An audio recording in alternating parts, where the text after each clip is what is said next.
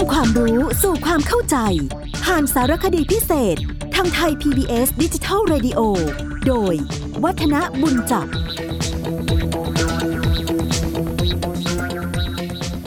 สวัสดีครับทุกผู้ฟังครับ ผมวัฒนบุญจับมารับหน้าที่ดำเนินรายการ วันนี้เราเอาเรื่องราวที่น่าสนใจที่เรียกว่าโยงใยกับพิธีฉลองการเก็บเกี่ยว แล้วก็มีพระราชพิธีเป็นการเสริมขวัญและกำลังใจให้แก่บรรดาเกษตรกรซึ่งเป็นคนหมู่มาก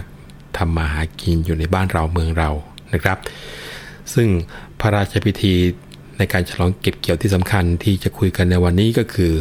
พระราชพิธีธัญเทาะนะซึ่งสะกดด้วยทอทงแมนากาศยอหญิงทอทหารสระออแล้วก็หอยหีบทันทคาต ซึ่งถือกันว่า เป็นพระราชพิธีฉลองการเก็บเกี่ยวที่มีกันมาตั้งแต่สมัยกรุงศรีอยุธยาเลยทีเดียว ซึ่งฐานข้อมูลในการที่นำเอามาคุยในวันนี้นำมาจากหนังสือพระราชพิธีแห่งกรุงสยาม ซึ่งเขียนโดย H.G. Quadrich Wells นะครับแล้วก็คุณสุทธิศักดิ์ปาลโพเป็นผู้แปลสำนักพิมพ์ River Book เป็นผู้วางจำหน่ายหนังสือเล่มนี้กันอยู่นะครับคงจะต้องบอกว่าเราเคยคุยกันเอาไว้ เกี่ยวกับเรื่องของการพระราชพิธีตรงนี้ว่ามีกันมาตั้งแต่กรุงศรีอยุธยา โดยการที่อ้างถึงนางนพมาศในสมัยกรุงสุโขทัยกล่าวว่าพระมหากษัตริย์นั้นเสด็จพระราชดำเนินออกไปเผาข้าวด้วยพระองค์เองนะครับ ซึ่งในแง่ของการทำข้อมูลคงจะต้องบอกว่า เกี่ยวกับเรื่องของนางนพมาศที่ปรากฏอยู่ในตำรับเท้าสีจุลาลักษณ์เนี่ยมีการค้นพบว่าเป็นวรรณกรรมที่เขียนขึ้นมาในช่วงต้นรัตนโกสินทร์นะไม่ได้เป็นการที่บันทึกเรื่องราวตั้งแต่เกิดขึ้นในสมัยของสุโขทัยจริงๆนะเป็นความตั้งใจในการที่ในยุคบ้านเมืองดี มีความอุดมสมบูรณ์ในสมัยของรัชกาลที่ 3 ก็เลยโปรดในการที่จะมีการฟื้น พิธีสำคัญสำคัญที่น่าสนใจ หรือว่าต้องการที่จะมีการสร้างพิธีที่น่าสนใจให้เกิดขึ้นนะครับ คราวนี้ในส่วนของพระราชพิธีเผาข้าว ที่อธิบายเอาไว้ในสมัยกรุงศรีอยุธยา ในรัชกาลของคุณหลวงหาวัด บอกว่า พระจันทกุมารเป็นผู้ฉลองพระองค์ออกไปทำการพิธี แล้วก็ตั้งโรงพิธีอยู่ที่กลางทุ่งนา มีกระบวนแห่ไปอย่างแรกนา แล้วก็เอารวงข้าวมาทำเป็นฉัดปักเอาไว้หน้าโรงพิธี พอพระจันทกุมารนั่งที่โรงพิธีแล้วก็เอาไฟจุดรวงข้าวที่ทำเป็นฉัดนั่นแหละ แล้วก็มีคนมาแต่งตัว เป็นเสื้อเขียวพวกหนึ่งเสื้อแดงพวกหนึ่ง สวมเสื้อก็สมมุติกันว่าเป็นพระอินทร์พวกหนึ่งพระพรหมพวกหนึ่ง แล้วก็มาแย่งรวงข้าวกัน ข้างไหนแย่งได้ก็จะมีคำทำนายแตกต่างกันออกไปนะครับ ในพระราชพงศาวดารกล่าวเอาไว้ว่า ในรัชกาลของพระเจ้าอยู่หัวบรมโกศมีพระราชพิธีที่เรียกว่าทัญญเทาะนี่แหละ แล้วก็เพิ่มการบรรทุกข้าวเข้าไว้ในระแทะนะระแทะนี่คือเกวียนขนาดเล็กนะครับ ซึ่งตัวนี้มีการเพิ่มเข้าไปด้วย พระมหากษัตริย์ จะเสด็จพระราชดำเนินมาอย่างทุ่งนา แล้วก็ทรงบรรทุกข้าวในพระแทะ แล้วก็โปรดกล้าโปรดกระหม่อม ให้บรมวงศานุวงศ์แล้วก็พระสนมกำนันฝ่ายใน เข็นข้าวเข้ามาในพระราชวัง เอาพวนข้าวทำเป็นฉัดใหญ่ แล้วก็ยาคูเนี่ยเอาไปถวายพระราชาคณะตามพระอารามหลวงทุกปีไม่ได้เว้นเลยทีเดียว ซึ่งก็จะเห็นได้ว่าเดิมทีเนี่ย เป็นเพียงการบูชาหลังการเก็บเกี่ยว ในชาหลังๆจึงได้มีการวิวัฒนาการเป็นพระราชพิธี แล้วก็มีการจัดอย่างใหญ่โตกว่าแบบดั้งเดิม กลายมาเป็นการเฉลิมฉลองหลังการเก็บเกี่ยวนะซึ่งมีฝรั่งที่ชื่อว่าไดเฟรเซอร์ได้สรุปเอาไว้ว่า กลุ่มชนดั้งเดิม เมื่อเก็บข้าวโพด หรือผลไม้ได้ใหม่ ต้องมีการบูชาเสมอ เพราะเชื่อว่า มีจิตวิญญาณเหมือนกัน ต่อมาผู้คนเชื่อว่าเทพเจ้าเป็นผู้สร้างผลไม้ เมื่อเก็บเกี่ยวผลผลิตได้ใหม่แล้ว ยังกินไม่ได้ ต้องถวายเทพเจ้าผู้สร้างซะก่อน นี่ถือว่าเป็นเรื่องสำคัญ เพราะไม่มีเทพเจ้า พวกเขาก็ต้องอดตาย พอมาต่อมาจึงเปลี่ยนไปไหว้แล้วก็มอบผลผลิตแก่บุคคลที่เทพเจ้าอำนวยพรมาให้ บางครั้ง ก็นำผลเก็บเกี่ยวแรกเนี่ยไปถวายพระมหากษัตริย์ที่เชื่อว่าอยู่ในสภาวะเทพเจ้า หลายครั้งก็นำไปเซ่นวิญญาณคนตายที่เชื่อว่ามีผลต่อการผลิต เมื่อผลผลิตแรกจะถวายเทพเจ้าเซ่นผีหรือถวายพระมหากษัตริย์ก็ตาม คนก็ไม่มีสิทธิ์กินผลผลิตแรกอยู่ดี นี่คือสิ่งที่นายเฟรเซอร์บันทึกเอาไว้นะคราวนี้พิธีเผาข้าว แล้วก็พิธีบรรทุกข้าวในระแทะ เป็นพิธีที่น่าสนใจ แล้วก็ยังมีนัยยะเหลื่อมๆซ้อนๆกันอยู่นะก็คงจะเกิดจากการ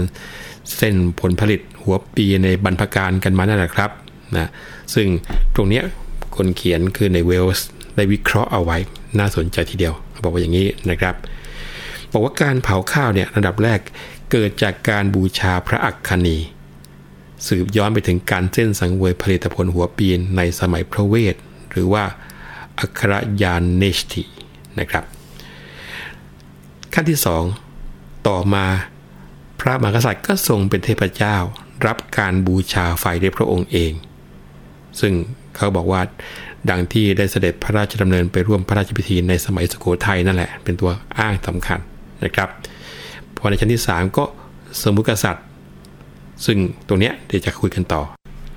แล้วหัวข้อที่ 4 ที่ในเวลส์แบ่งไว้ก็คือ มีตำนาน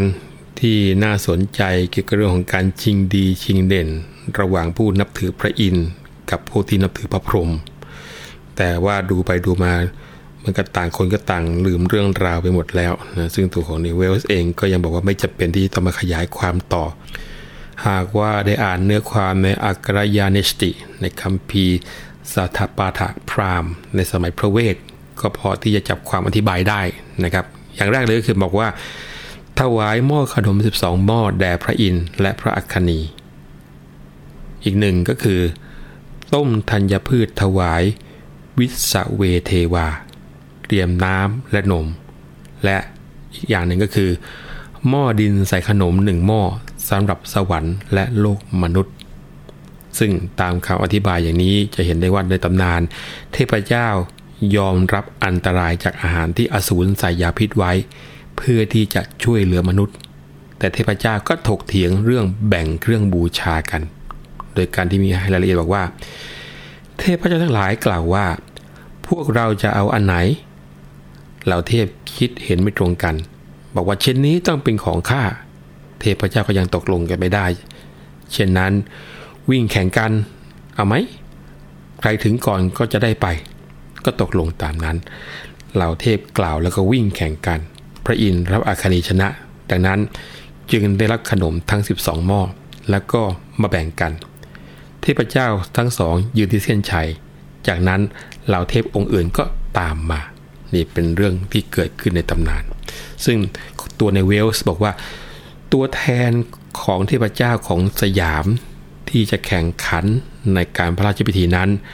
คงจะได้รับอิทธิพลมาจากเทพเจ้าในยุคพระเวทแน่นอน เมื่อเวลาผ่านมาเนิ่นนานก็มีการปรับปรุง แล้วก็ทำให้เกิดการสับสนโดยเฉพาะเรื่องสมมุติกษัตริย์ และก็ความหมายของพิธีกรรมนะครับในหัวข้อถัดไปที่พูดถึงนอกจากเรื่องตำนานแล้วก็บอกว่ามีการบรรทุกข้าวใส่ระแทะ ซึ่งเดิมเนี่ยเป็นพิธีกรรมพื้นฐาน ตามสัญชาตญาณ ในชั้นต่อมาก็มีการจัดขึ้นอย่างใหญ่โต ในขณะที่คนเนี่ยก็มาลืมเลือนสมมติกษัตริย์กันแล้ว ในขณะที่พระมหากษัตริย์ก็ทรงปรารถนาผลิตผลหัวปี ฉัดฟางข้าวก็เป็นสัญลักษณ์ของสมุติกษัตริย์ หรือเจ้าแห่งข้าวนั่นเอง นี่คือข้อสันนิษฐานเป็นข้อข้อข้อของในเวลส์นะครับ ในหัวข้อที่ 6 เขาบอกว่าการถวายข้าวยาคูของพระมหากษัตริย์ที่ทรงนับถือพุทธศาสนา เป็นอื่นไปได้เลย นอกจากการถวายผลิตผลหัวปี ซึ่งก็มีหลักฐานว่า ความคิดในการถวายผลิตผลในช่วงของตุฤดูกาลแด่พราหมณ์เนี่ยได้กระจายไปทั่วอินโดจีนเลยทีเดียวแหละนะครับ จะเห็นได้ว่าถึงแม้ว่า พระราชพิธีนี้จะไม่ได้ปถือปฏิบัติกันอย่างเป็นหลักเป็นการแล้ว แต่ความคิดของคนในการถวายของ ช่วงต้นให้แก่ผู้ที่นับถือยังคงมีอยู่ในสังคมไทยอย่างเต็มที่ทีเดียวนะครับเอาละครับวันนี้เวลาของรายการเราหมดแล้ว พบกันใหม่ครั้งหน้าผมวัฒนบุญจับขอลาไปก่อนนะครับ สวัสดีครับ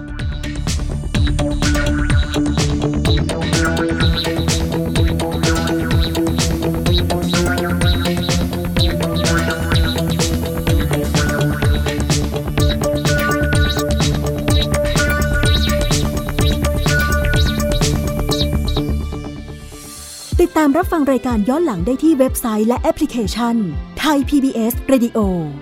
ไทย PBS ดิจิทัล Radio วิทยุข่าวสารสาระ เพื่อสาธารณะและสังคม